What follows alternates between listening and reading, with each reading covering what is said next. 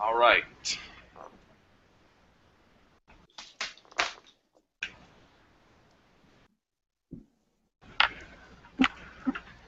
So we are currently live. So let so Angela, are you going to general conference this year? I don't know. I'll know in two days. And then Micah, you're not sure yet. We're not sure. What about you guys up there in Canada, Brother Stickler? Yeah, we're coming down. Yep. Right. Well, you know, I have a. I'm going to try to do a, a an interview with two with a, a pastor and son that transitioned in ministry, and I'm going to try to get. There's two sets of them. Try to do an interview on transition, ministerial transition. So I'm hoping that'll work out. That's cool. Conference. I need to do some of that stuff. Um, Do that live from the ministry mentorship booth. Yes. I'd like to have Lee Stoneking come by. I don't think he will, though. Well, you probably could I could, come Hey, by. all, you, all you have to do is ask. You could probably make that interview happen. yeah. Yes. I can feel what you feel and know what you know. Anyway, for whatever that's worth. Do you guys know who's preaching Friday night of General Conference? You guys heard?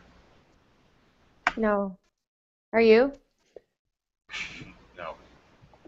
Uh, Friday night, is it Anthony Mangun? Is it? I thought it was Brother Bernard. Yeah. Well, I believe that I will preach that service.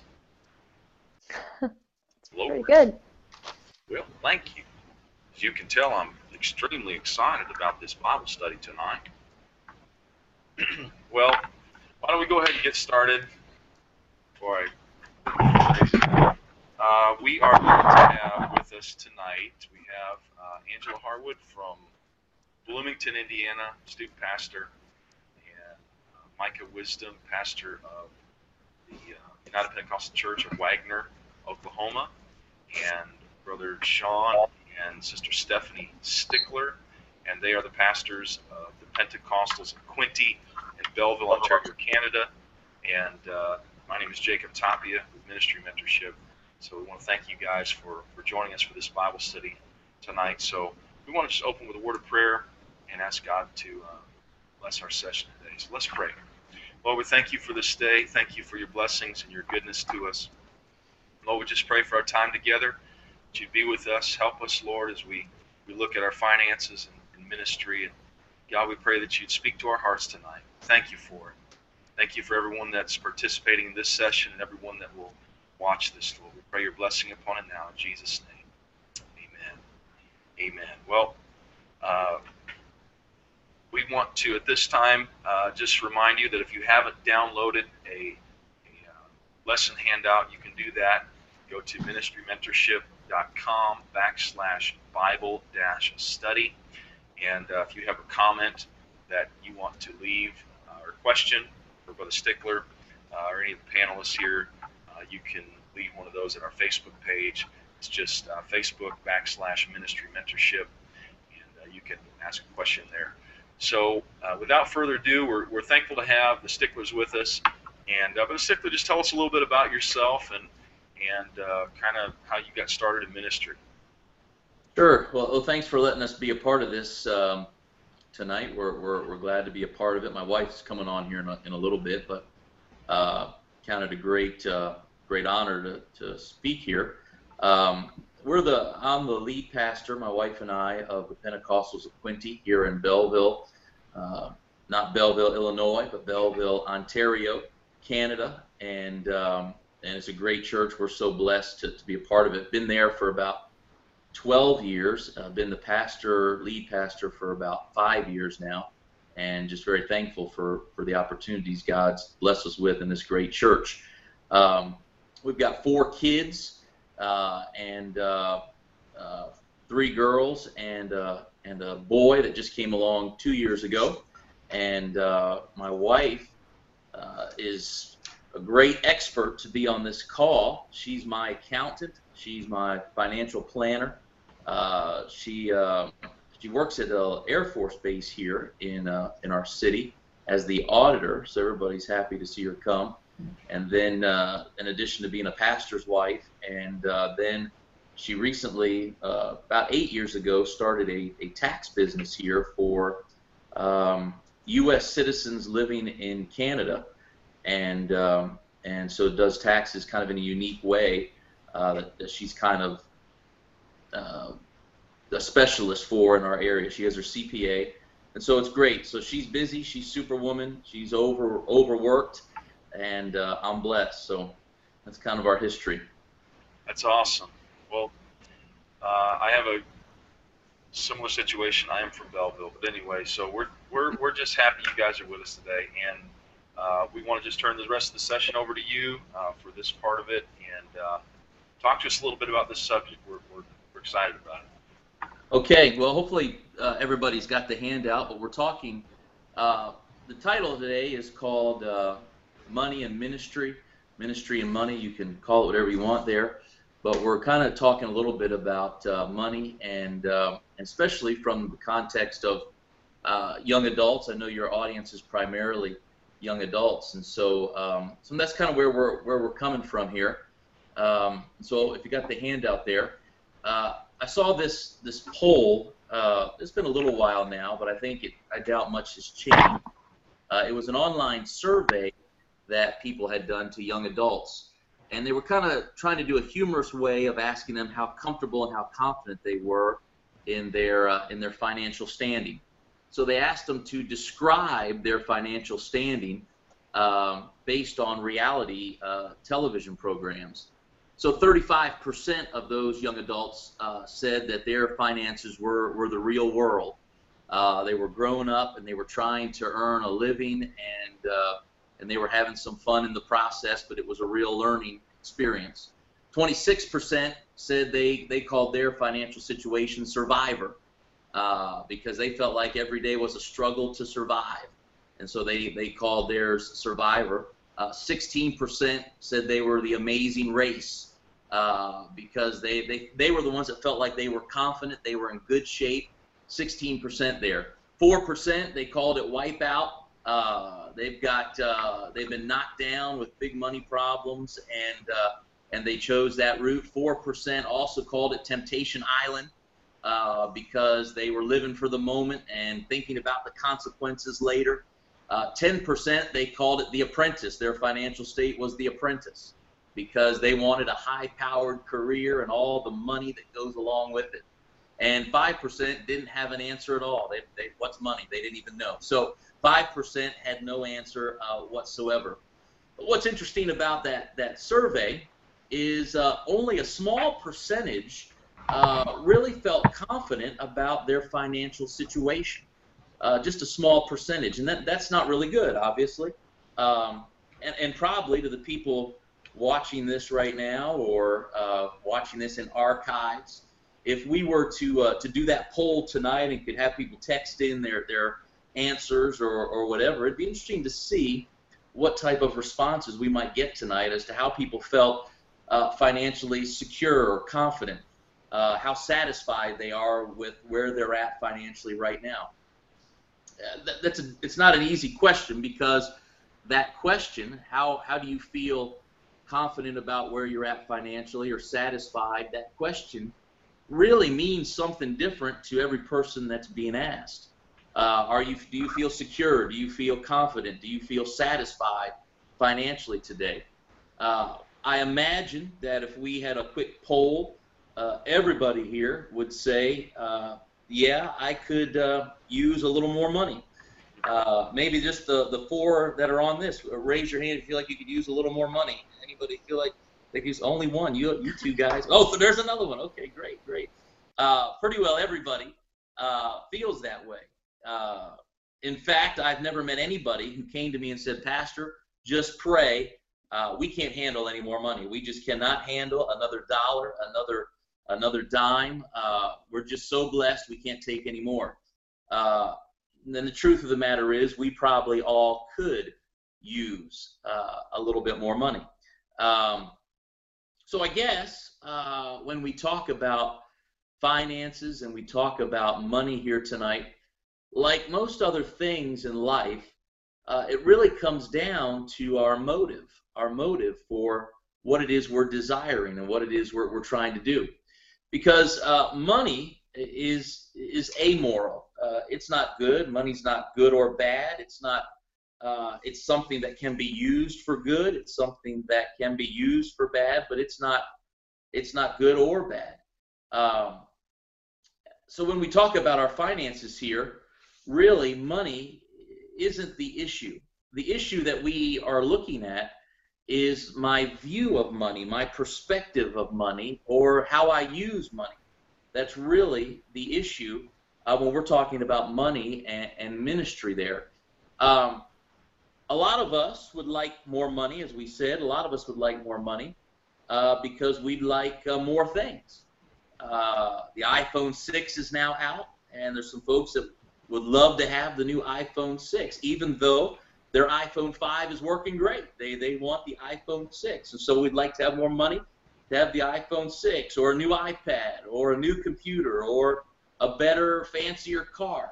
And so some people's motivation is that. Some people would like more money because we already have too many nice things. That good, amazing car can only have a certain shop that can fix it. It has the parts, and so it's expensive to fix that fancy car. Or you've bought a new iPhone 6, and now with that new iPhone 6, you also need a new iPhone 6 case because the iPhone 5 case doesn't fit, and you need an invisible shield for that iPhone 6, and you need the car charger. So we need more money to accommodate our many blessings, all of our stuff. Uh, that, that's probably the, the minority of the people that are listening to this call or listening to this podcast. I, know the majority, optimistically, the majority of people who resonated with that statement and feel like, yeah, we could all use a little bit more money, feel that way because they know that if they had more funds, they could greatly impact the kingdom of God in a better way. They could just be such a blessing to the kingdom of God. They could give to missions more. They could support the church's building fund more. They could give to families who are struggling. I know that's what everybody was thinking when we said, yes, we could use a little more money, I'm sure. Um, you see, when it comes to this, this money thing, what it all comes down to is my perspective, my attitude, my ideology, my view of money. That's why the scripture doesn't say to us, uh, money is the root of all evil. It's not what it says. Because it's not. We already said money is amoral. It, it, it has no morals. It's neither good nor bad. The scripture says it's the love of money, my attitude towards money, that is actually the issue there. Uh, actually, let's look at that scripture for a second. If you want to go to, to 1 Timothy chapter 6 and look at this scripture in a little more detail and in, it, in its context here. Uh, th- this is Paul, and he's talking to Timothy. You talk about ministry mentorship. This is it. This is ministry mentorship in the Word of God because Paul considered Timothy uh, close. They, they had this mentor uh, relationship uh, there was a unique love there for Paul towards Timothy. Uh, Paul views Timothy as the future of the church, and, and, Paul can speak plainly into Timothy's life. It's someone that he can he can speak plainly to, and so I, I love uh, First and Second Timothy because they're showing us a true mentoring relationship, but they're also showing us Paul, who is giving Timothy these tools that would make him successful in ministry. He wants Timothy to be successful in ministry and sees him as a next generation leader in the church. Uh, that's what makes it interesting for us as well. So Paul is writing a letter to Timothy, and he writes about these different things about being a good minister. And one of the things that he warns him of is the importance of our financial ideology, how we're dealing with money. Now let's look at it. Uh, 1 Timothy 6 6. I'm reading from the New King James. It says, Now godliness with contentment is great gain. Godliness with contentment is great gain. For we brought nothing into this world, and it is certain we carry nothing out. And having food and clothing with these things, we shall be content. Paul said, if we've got food if we've got clothes, if our needs are met, we're content. That's what he said. Now, now content, uh, I think that is in your handout. The, the dictionary definition of content there is desiring no more than what one has, or uh, being satisfied is what the what the handout I think says. It's being satisfied. One of the keys when we talk about ministry and money is evaluating contentment versus covetousness. Content versus covet. Those are words that are important for us here today. So Paul says to Timothy, as long as our needs are met, we're satisfied. We're, we're content. Uh, now, now keep reading here. Look in verse 9. But they that will be rich, he said, fall into temptation and a snare, and into many foolish and hurtful lusts, which drown men into destruction and perdition. For the love of money, here's that scripture we, we, we referenced, is the root of all evil, while some coveted after, they have erred from the faith and pierced themselves through with many sorrows. They have erred from the faith, he says. The love of money has led some to even err from the faith. Now, we have all seen the desire for riches uh, overcome even people's willingness to preach the truth of the Word of God. Um, we, we live in this world where there is, we have celebrity pastors and we have superstar uh, pastors and mega churches, and, and, there's big business in in churches now. And uh, so, so, but Paul says, Timothy, be careful because while some uh, have coveted after the love of money, the root of all evil, the love of money, and some have coveted after They've even erred from the faith. They've even been willing to compromise their convictions and their faith because of this love of money. You see, Paul makes this money thing, my attitude toward it, a spiritual issue. It is a spiritual issue. Now, that's obviously not just in ministry, uh, but for everyone, money becomes a spiritual issue for everybody. In fact, Jesus identified money as the number one competitor for our hearts. Matthew 6:24. Jesus said, "No man can serve two masters, for either he will hate the one and love the other, or else he will be loyal to the one and despise the other. You cannot serve God and mammon or money." Our culture sells us, and here's the thing: as as ministers on this call, young adults, our culture sells us a lie that money equals happiness. Money equals happiness. That's the lie. That's what they're telling us. But here's the thing every Hollywood suicide and drug overdose reveals that that is a lie because people who have money that more than they can spend are not content and they're not satisfied with what they have. So it, we see that it's a lie. Uh, money doesn't equal happiness. Now, now here's the lie sometimes though that we can believe even as ministry and as those called to ministry. Because the other lie is this that money equals security. Money equals security. Now, that, that, that, there, that's, that's a difficult place to be too. Because I would say to you that the only real secure place, the only place we really have security, is in the will of God. That's the only real secure place in the will and the plan of God. And there are times where people aren't able to accomplish the will of God for their life because they are unwilling to walk in the faith, the path of faith that ministry requires. I'm going to explain that a little more as we end here. But I think it's just important that we recognize money does not equal happiness, and neither does money necessarily equal security. Because we can see very quickly people with, with many, many riches in a moment can lose it. In a, in a moment of, of, of a problem in the financial world, we can see it all crumble. The only really secure place in ministry and in life is in the will of God, walking in the plan of God. So that's why Paul says, now, godliness with contentment is great gain. Now, the problem is in our culture, uh, we're not trained to be content. That's not something that, that we're taught is contentment. In fact, everything around us teaches us uh, that we are happy with the accumulation of things, of stuff.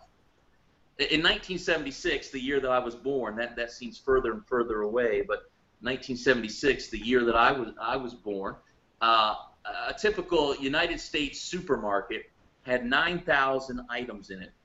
Uh, today, uh, that same market carries about 30,000 items in it. Why is that? What's changed? Well, we have this obsessive compulsion uh, to possess more and more things, believing that those things bring satisfaction to our lives. The Old Testament sums this all up, sums up this condition, and, and Paul used this term also. Uh, he used a word that's also in your handout. It's not uh, content, but it's covet. Covet. He used that term, covet. Covet, if you want a definition for that, is an unquenchable desire for more. The Greek word literally means to grasp and to grasp for more. Uh, the world that we live in, and sometimes even born again Christians, fall into this fallacy that more and the more and more stuff that I have, the more happy I will be. And it, it, it's just a lie. It, it's just false. It's not true.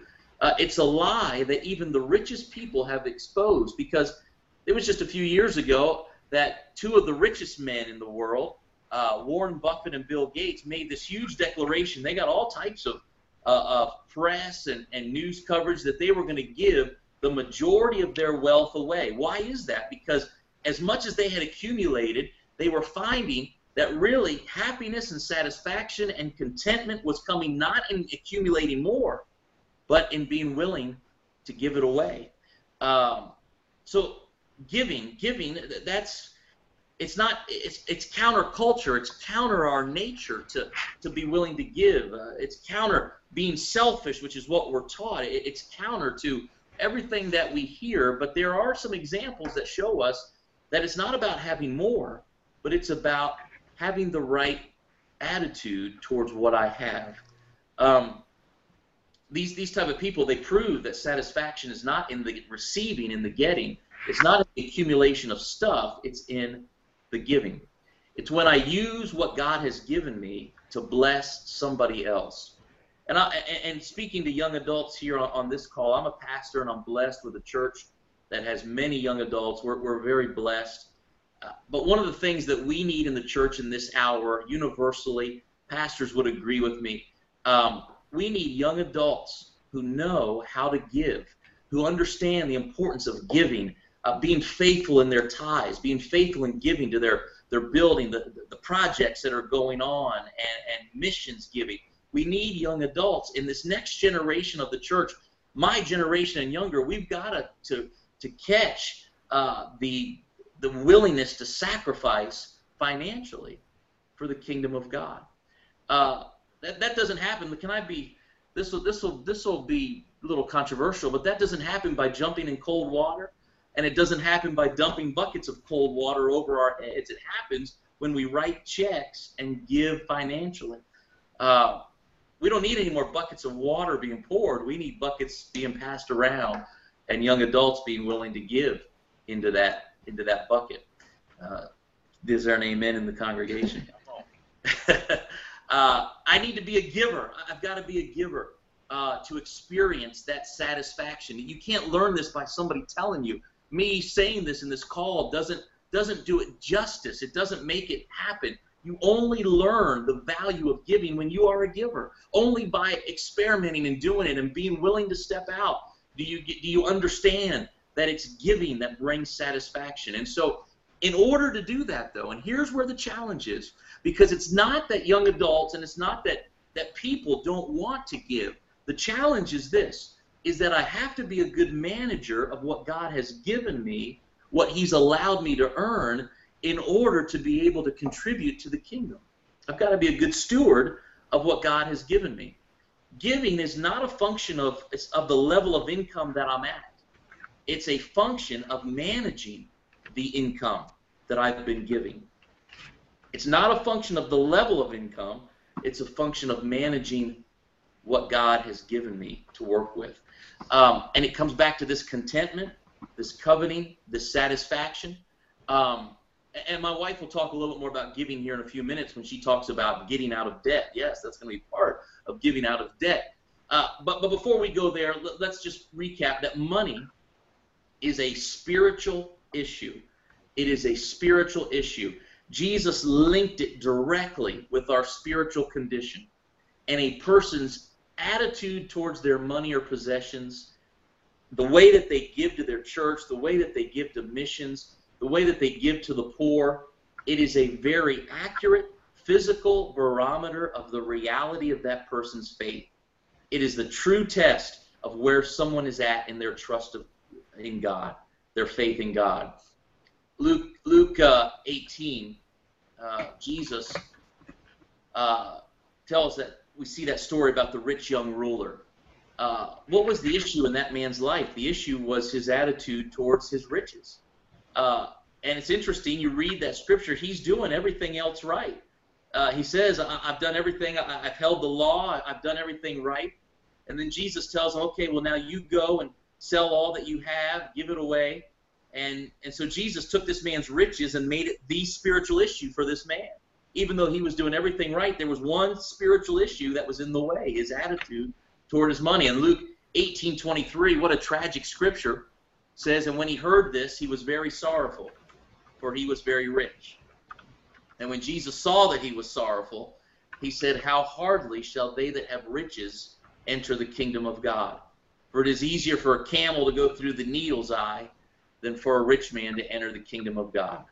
You see, one of the greatest barriers to our success in the Church of North America today is how we view finances and money and riches in Revelation 3, and I, we don't need to do a study on which churches are where, what time periods, or if they're time periods, but there's obviously a lukewarm church in Revelation 3. Uh, Revelation 3:16. Look at look at the reason why they're lukewarm. Uh, it says, "So then, because thou art lukewarm, neither cold nor hot, I will spew thee out of my mouth. Because thou sayest, I am rich, and I am increased with goods, and have need of nothing." And knowest not that thou art wretched and miserable and poor and blind and naked. Their richness, their, their abundance brought on a lukewarm state that we cannot allow to happen to us in this place of blessing that we are in North America, that we're in a North American church. All the stuff that they had was a barrier to their spiritual success. So here it is. As we're talking to, to young ministers, uh, if you're going to become and fulfill all that God wants you as a young adult to be, you have to come to terms with your ideas of money and learn to be content. Uh, God sets up this thing called tithing. We won't do a Bible study on that, but it is a true indicator of my spiritual condition. Not because God needs my 10%, but that 10% represents my obedience to God. He doesn't need money per se probably that's probably not the right way to say it, but he doesn't. He, he does need money, but he he can he owns the cattle on a thousand hills. Tithing is not about money; it's about obedience to what God has said. But here's the thing: givers learn that tithing is just the beginning, and tithing is just the it's just the start. Givers learn that happiness and satisfaction and purpose is found in that giving. It's found in being a part of something bigger than myself and that starts what starts out as obedience uh, becomes more of an act of thankfulness and uh, and uh, appreciation for what God has done, and it and, and it flows from a love for the kingdom of God. And givers, they don't stop with that tithe. They find themselves giving to see the kingdom of God progress and grow. Uh, and, and that's where we go from from the the requirements, offering, tithing to to giving and offerings and giving sacrificially and giving to, to further the kingdom of God. The greatest uh, gift and the most satisfaction in this life comes from a life of giving. I'm talking more than just money right now, but I'm talking about giving your life to the ministry that God has called you to and to the call of God. And giving in your church, uh, teaching Sunday school, teaching home Bible studies, being a part of a ministry team, work, being a youth pastor in a church. That's where real satisfaction comes when you're fulfilling the call of God in your life. Spending time in ministry, being what God has called you to be. But here's the thing, and there's even probably people who are watching tonight or going to listen to this call, who God has placed a dream in their life and has given them a defined purpose, a calling to be something amazing in the kingdom of God, a unique calling in the kingdom of God, but there's a spiritual condition that is going to have to be dealt with in order to become what God has called you to be. It's this contentment. It's this being willing to walk in faith. It's the view of money and security and contentment. Pretty well, everyone that God has ever called, that I've talked to and, and myself having to experience this for myself, everyone that's ever called into ministry, and it seems like the bigger the ministry, the, the more they're asked to step out in faith.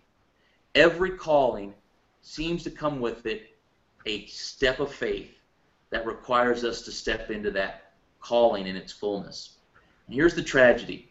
The tragedy is is that many young adults do not do that and they don't fulfill their calling because they're unable to do what God has called them to do. I'll close with this illustration, then I'm bringing my accountant on the call. But here's the illustration. In 1997, uh, there was a girl, there was a tragedy that happened at the University of Central Oklahoma. Uh, there was a girl named Mitzi Pool. She was a freshman, and she hanged herself in her dorm room.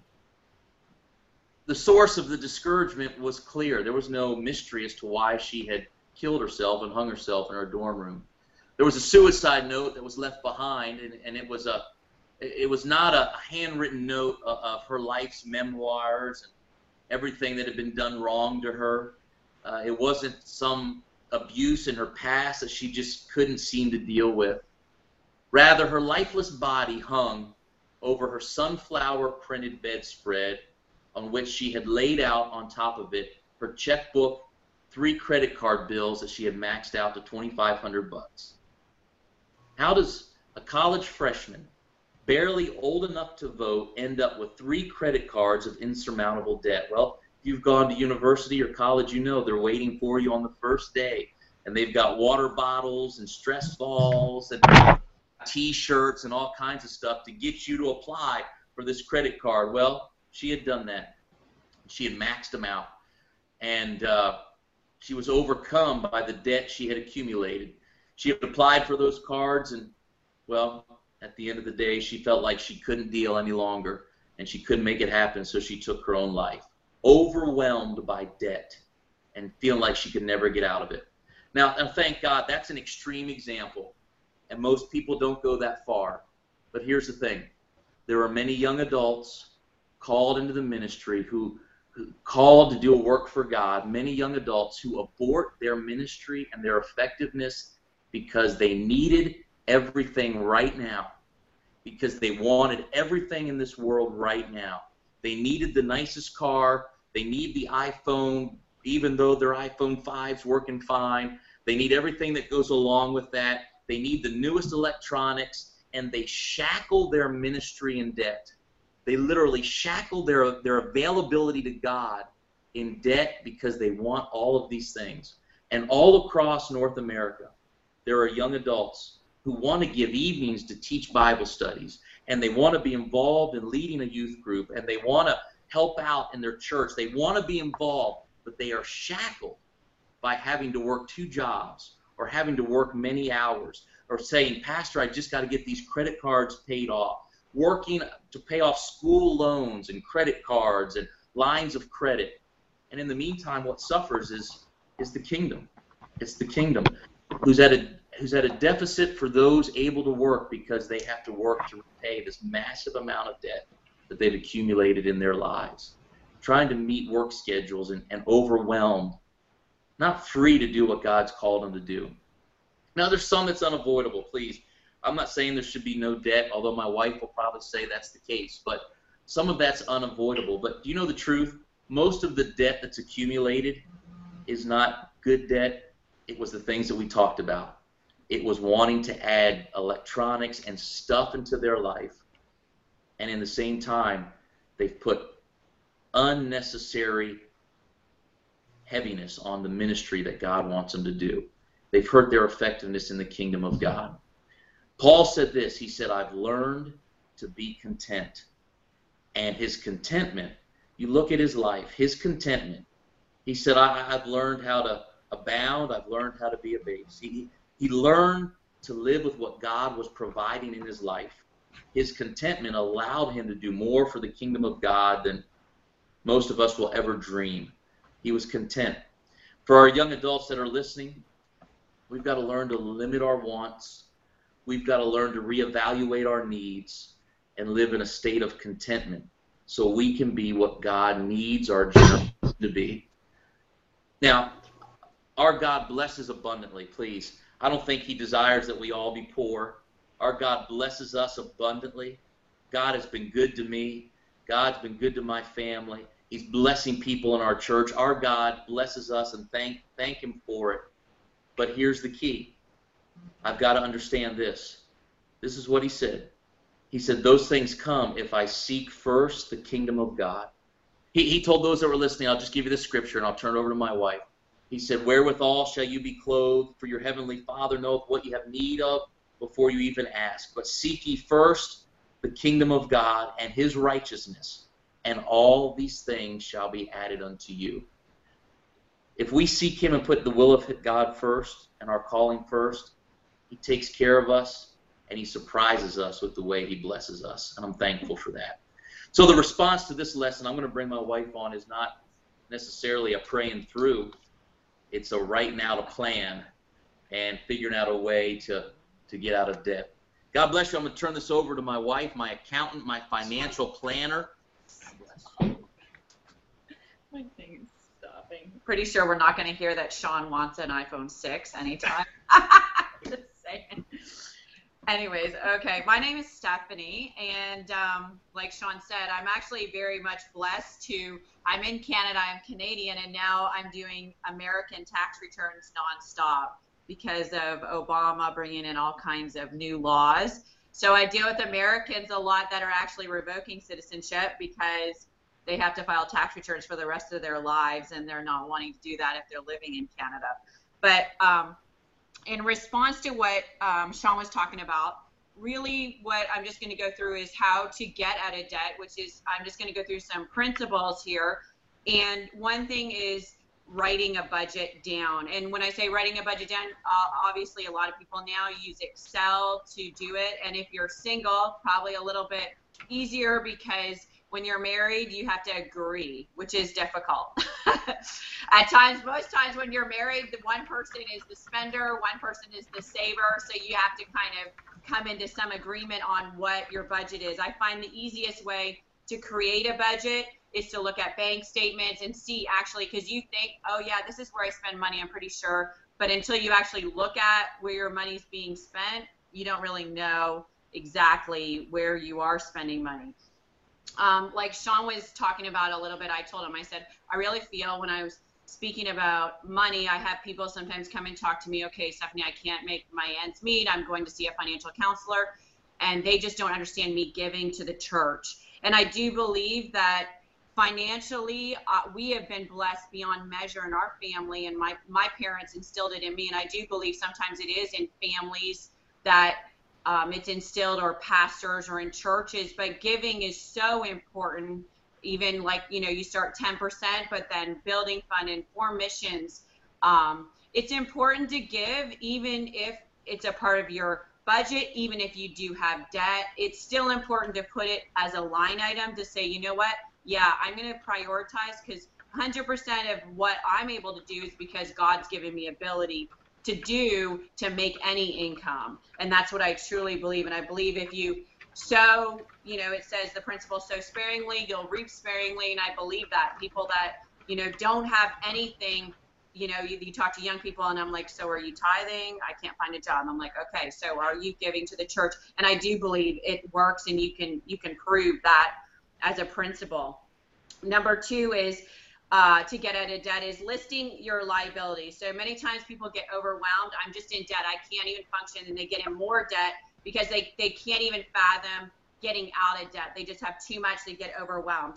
And a lot of times, the best thing to do is just list everything you owe and put it smallest to largest. Put because when you do that, then the smallest debt can get paid off. You can get excited. You can have a party when that small debt is paid off, and then it gets you excited. I can do it. I can do this because you're able to start seeing, oh, there is, a, you know, a reward. It feels good once you start paying off your debts. Um, another another thing is earning additional income or reducing expenses. Obviously, by looking at a budget, you know how much money you're spending. So you're going, oh, why am I spending this much money at? In Canada, it's Tim Hortons. In the U.S., it's probably Starbucks. But people can kind of, and then Tim Hortons is actually less money than Starbucks, so that's probably a good thing. But um, you can kind of look at, okay, you know what? I need to maybe sell some stuff on Craigslist or on uh, eBay to make additional money that I can then use to pay off debt or reduce expenses and just self control. Um, I think an important thing is being, Sean talked about it a bit, is being content with what you have. Um, like we were walking through Ottawa Mall last week and the iPhone 6, there's this huge line because everyone, they've reserved this phone. They're waiting in line, a huge line down the mall because they're getting this iPhone 6. And that's just, to me, I was like, oh my goodness, I'm not even going in the store because that's insanity. But that is truly, they've advertised, they've planned, they've marketed, they are getting the people out and they are buying those phones, even though, like Sean had said, they have the other phones and their phone is probably working well, but they just need the newest, greatest. And I think watching TV, magazines can force people to think, I need this, I need this, I need this. And if you you tend to think that way, um, the next thing is just don't give up. I think the last step for debt is, you know what? Sometimes when people are getting out of debt, you know, you're around other people. I'm going out to eat. I'm going out to eat, and you have to kind of say sometimes no. But once you get on a groove to pay off debt, then you can get out of debt, hopefully, and then you know have enough money to give more money and to maybe spend money on the iPhone 6. I don't know. Whatever your, you know, needs are, but I think it's important that there is a goal in mind and then you can achieve it and you can get there. But um but there's freedom. There's freedom in paying off debt. When Sean and I first got married, obviously I took over, like he said, I'm in his accountant, but I took over a lot of our bills because they were not getting paid because that I was getting these bills like, oh, you didn't pay on time. I'm like, really? So Sean doesn't do any bills anymore. So, but but it's important to just be on top of what you owe and what you what you what you have to spend, and just keeping a good budget of that. But I am done. Sean goes a lot longer than me all the time. so I don't know. Awesome.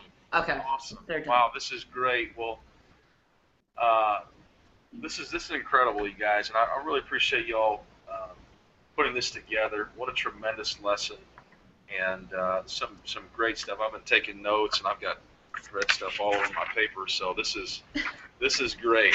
I really appreciate y'all doing this, and and we did have a couple questions that came in, and so uh, this time I'm going to turn it over to uh, to Micah, and uh, he's going to go through some of the questions. And just a reminder, if uh, if you do have a question or a comment, uh, we'll be taking those at our Facebook page. Ministry uh, ministry mentorship. So, uh, Micah, we'll turn it over to you for some Q and A. Yeah, absolutely. Good job. Uh, enjoyed it. We uh, you actually answered one question already. Someone had answered or asked the question about some practical steps on how to get out of debt, which I think were uh, some amazing steps that you just shared. Uh, another question we have here is how do I pay tithes or how do I support missions or even support a local church um, when I have enormous debt? So, say if you have someone's in debt, they're trying to do better. Uh, so, how do they make giving uh, to the local church a priority? Well, I think yeah, because I kind of answered a bit of that, but just that putting it in as a budget, and if you do make a budget, you know where your spending is, so then you have to possibly eliminate other places that you are putting your money. And it, and like I said, it might mean going out to eat less, but giving is so important, you know, and it not just even important, but the only way I see people put um, I, I the analogy putting your money in bags with holes in it when you're not giving you're it's not going to go anywhere you're just trying on your own to make it work You know, and, if I can just interject here, you know, Sean talked a little bit about this. He said it a couple times and really hammered it home, but uh, but he's talking about our attitude, you know, and I think that's uh, when we say, "Well, I can't give," I think that's an indicator of our attitude. So uh, when we say, you know, I'm going to make a way to do this, I think that's very important. So, uh, Sean, you're welcome to comment on that as well. No, I think what you said is right on, and I think it's a it's a step of faith. You know, every year at our church we do uh, what we call faith promise. I know people do it all across our fellowship, but it, it's just that it is a promise in faith. And when you when you make those commitments, and and young people and young adults make those commitments, or or anybody makes those commitments, even though it may not be there, God has a way of, of providing in, in in manners that, that we would never see coming. And and I don't know how many times in our lives, uh, every first of all, everybody who, who gives could have given that money to somebody else. No matter they could have given it. The biggest giver in our churches, in your church in Belleville, Illinois, uh, the biggest church, the biggest giver there, he could use that money for something else. Uh, everybody who supports it can use it for something else, but they've chosen to give it to the kingdom. But here's what people don't understand. Uh, usually the people that are big givers, they do have big incomes. But people don't always put that together that the Lord is blessing them because he can trust them to be faithful with the promises they've made to him and he can trust them to uh, to use their resources for the kingdom of God. It's easy to criticize and we criticize people and you know, we don't understand everything that's going on. We don't know what God knows all the time. And and all that bringing back to what we said originally, you start somewhere. You start, but it's got to be sacrificial. It hurts everybody to give. It's got to be sacrificial. I don't have it, but Lord, I'm making this commitment to you, and no matter what, I'm going to fulfill this commitment. And let me tell you what happens. The Lord gives the resources to make sure you can fulfill that commitment. How? That's God but he isn't isn't it about money that he said prove me now herewith isn't that the only place really that i know of there may be others but where he says test it prove it let show that i'm wrong show that this promise isn't true so i think you just have to start and you take a step of faith and god ends up making it happen Angela, what would you uh, advice would you give to uh, someone that's struggling financially and struggling to feeling like they're struggling to pay tithes, support missions? Well, the value of something is the price that you're willing to pay for it. And so when you are kingdom minded, you are willing to invest everything into the kingdom. And just a Bible story that I thought of was the woman with the two mites, and she gave everything that she had, but there were all kind of uh, kinds of other people who were giving in their abundance. And Jesus said, This woman, she gave more than everybody else. And sometimes the reward of sacrifice is to sacrifice again. And it's a sacrifice is to give something that you don't have. And it's just important to, to think about that. And that God, He, like man, we always see what is given but God sees how much is left. And so God knows exactly what you're spending your money on, how many times you go to Taco Bell in a week, uh, what you bought at H&M, or or whatever you are spending your money on. You have to prioritize your life and your finances and your time.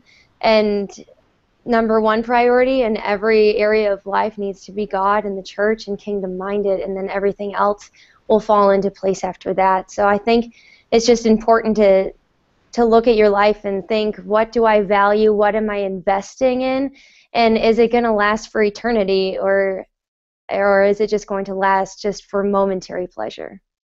Can can Angela just take a moment though and criticize the iPhone 6 like the rest of us? I want one. Take one. We, if you bought the iPhone 6, do not feel that we are attacking you. use your use your little new iPhone to your to your heart uh, is full. What kind of royalties do we get from uh, Android on this here tonight? Oh, It's product placement. Samsung phones brought to you tonight by Samsung.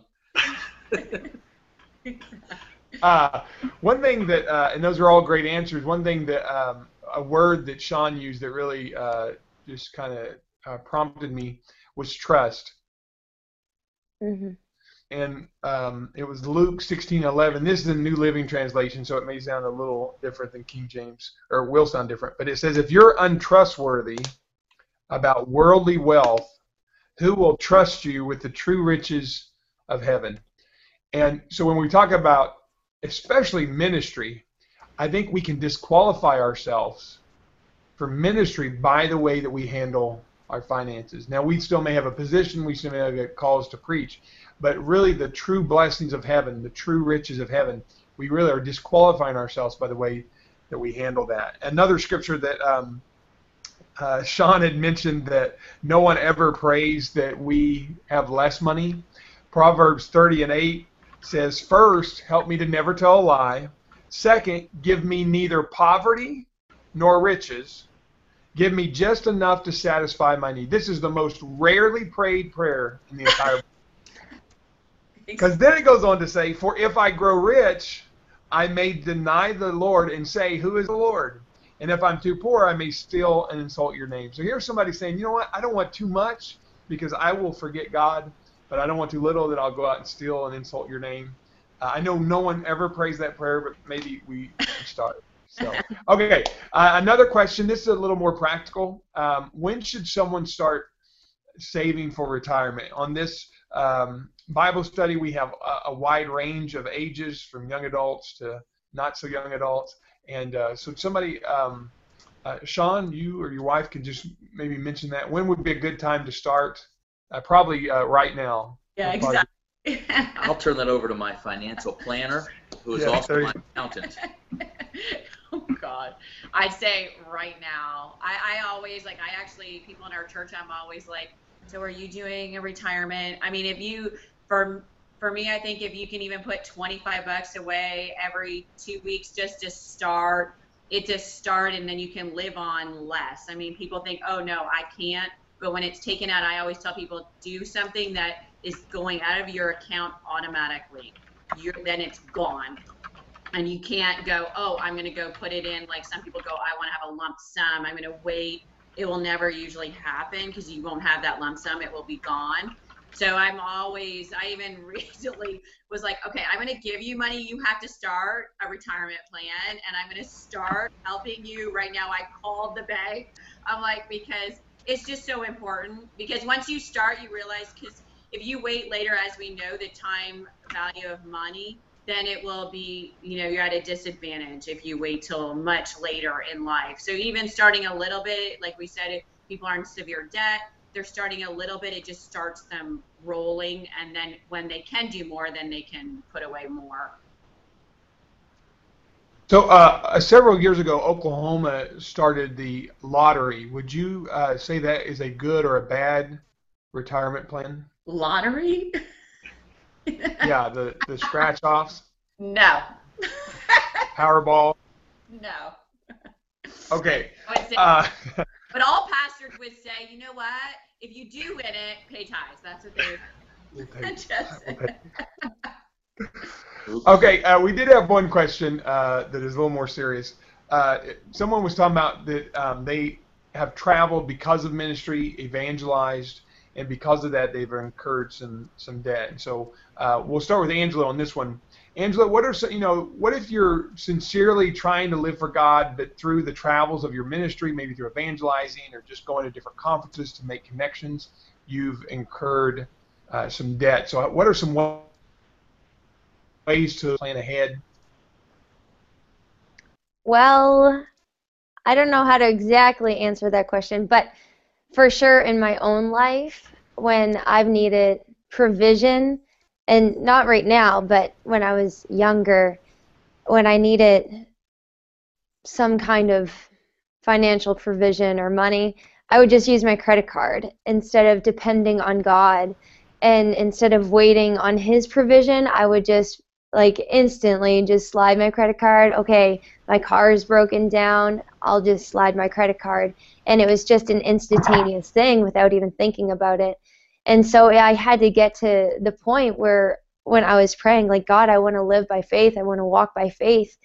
That me personally, like, I had to shred my credit card and completely close it down. And when I did that, God just blew my mind and he really helped me get out of debt through that through that act of faith and and just trusting in God that he owns the cattle on a thousand hills as brother stickler said and he also owns everything in this whole world like everything that you could imagine plus he has storehouses in heaven and so i just for my own life i really just have to put my trust in him and walk by faith Jacob, you got any thoughts on that Yeah. question? Um, I started tra- uh, evangelizing when I was uh, when I was 22. I evangelized for a few years by myself, and then my wife and I evangelized for a little while. And I know one of the one of the big factors for us was not having any debt, and that really really gave us a peace of mind, uh, and it helped us. It, it was one less thing to have to worry about. Uh, there's a scripture that says the borrower is servant to the lender, and uh, it's so true that you know you you are you think about it, it's on your mind, it's on your your heart.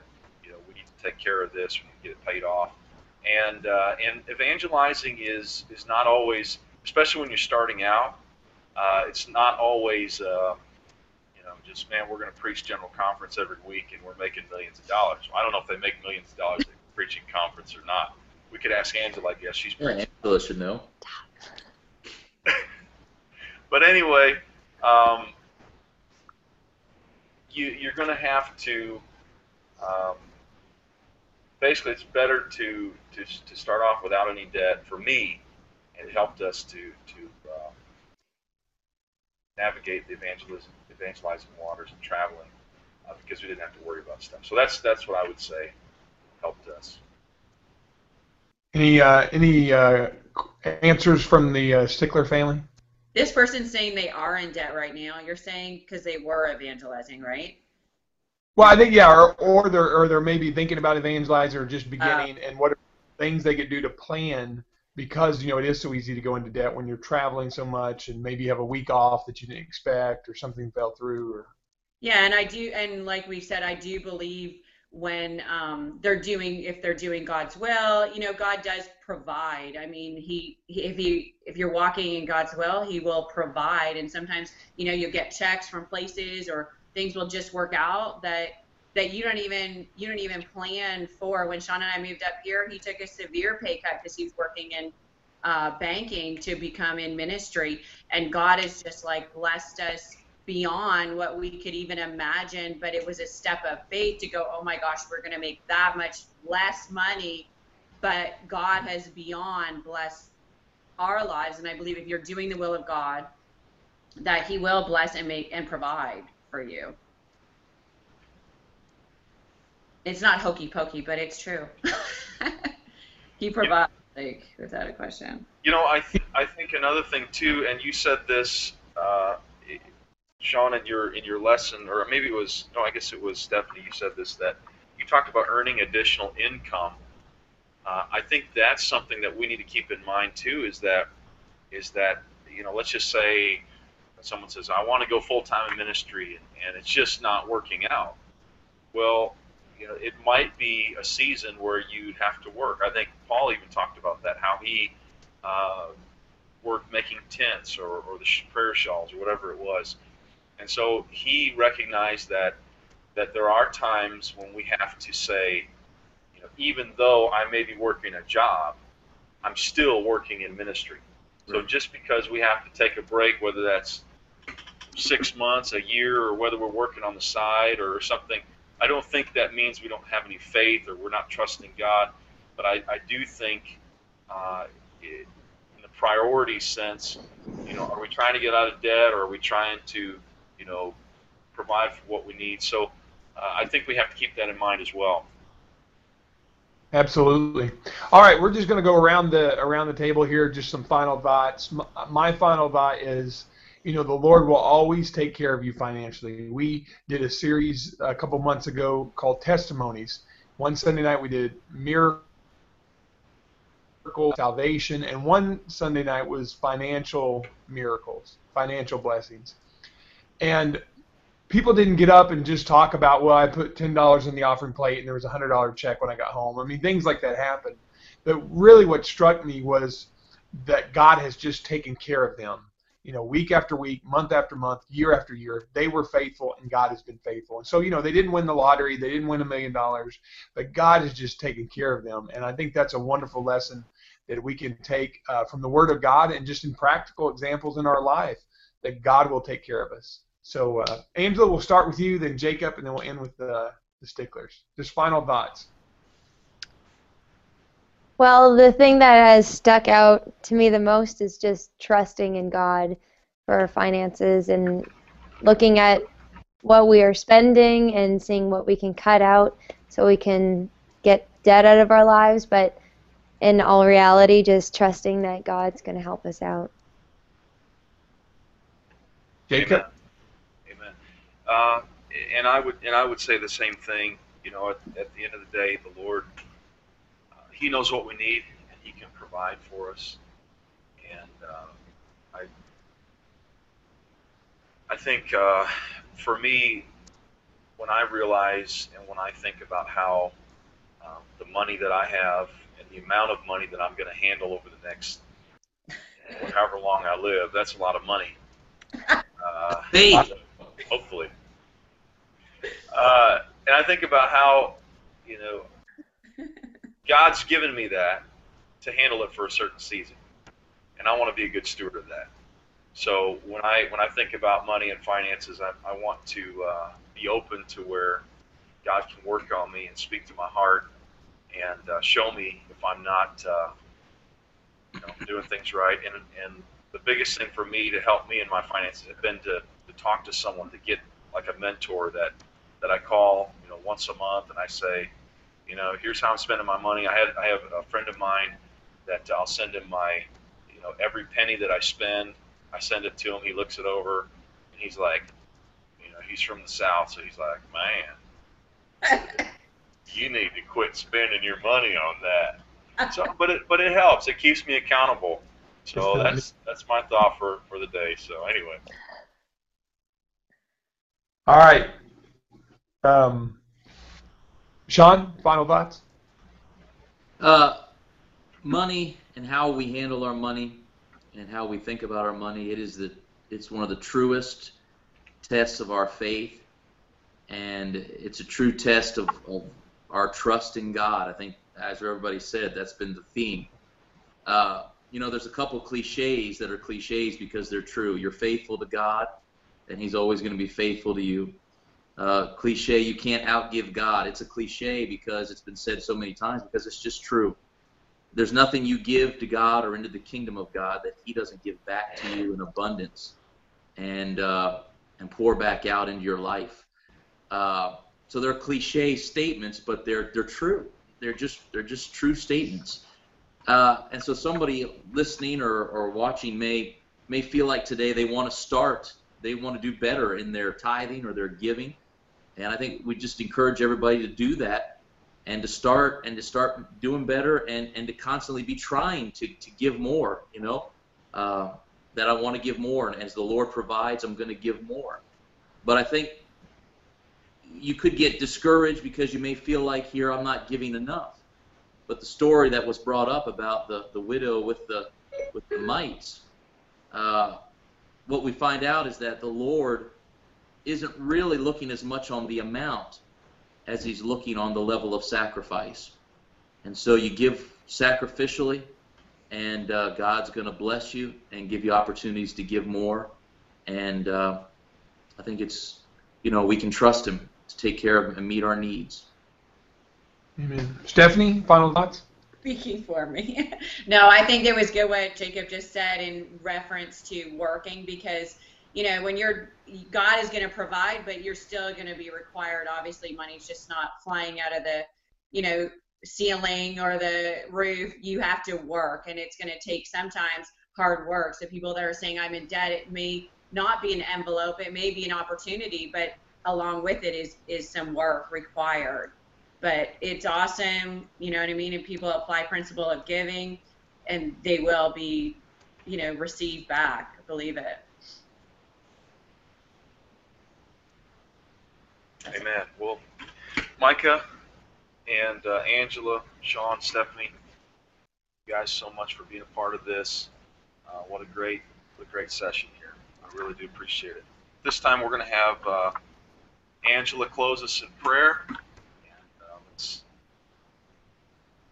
so, Angela, take it away. Thank you, Lord Jesus, for who you are. God, I pray that you would help us to be content with what we have and show us, Lord Jesus, what we can do to sacrifice. Lord, that you would put something in our heart right now, something that we are able to give sacrificially, O Lord. That you would speak a number, that you would speak a ministry into our life, Lord Jesus, that we can give into. Lord, and I pray that we would be a good steward with our time, a good steward with our money, a good steward with the talents that you have given us, Lord. That we would invest everything into the kingdom, Lord Jesus, for your gain and for your glory. Lord, I pray that you would help us, show us, Lord, all of those people, Lord, that need our help, all of the areas in the church, Lord Jesus, that, that needs our finances. And Lord, help us to be obedient to your word, Lord, by giving tithes and offerings and to everything else. Lord, I pray that you would just give us wisdom every single day, Lord. Wisdom just to, to budget, to save for our future, to save for our families, Lord, and help us to value those things. And I pray all of these things in your sweet and wonderful name, oh God. Help us to trust you. In Jesus' name, amen. Amen. Amen.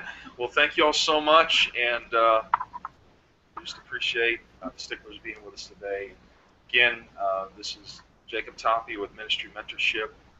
If you need more information, uh, you can go to ministrymentorship.com backslash Bible dash study.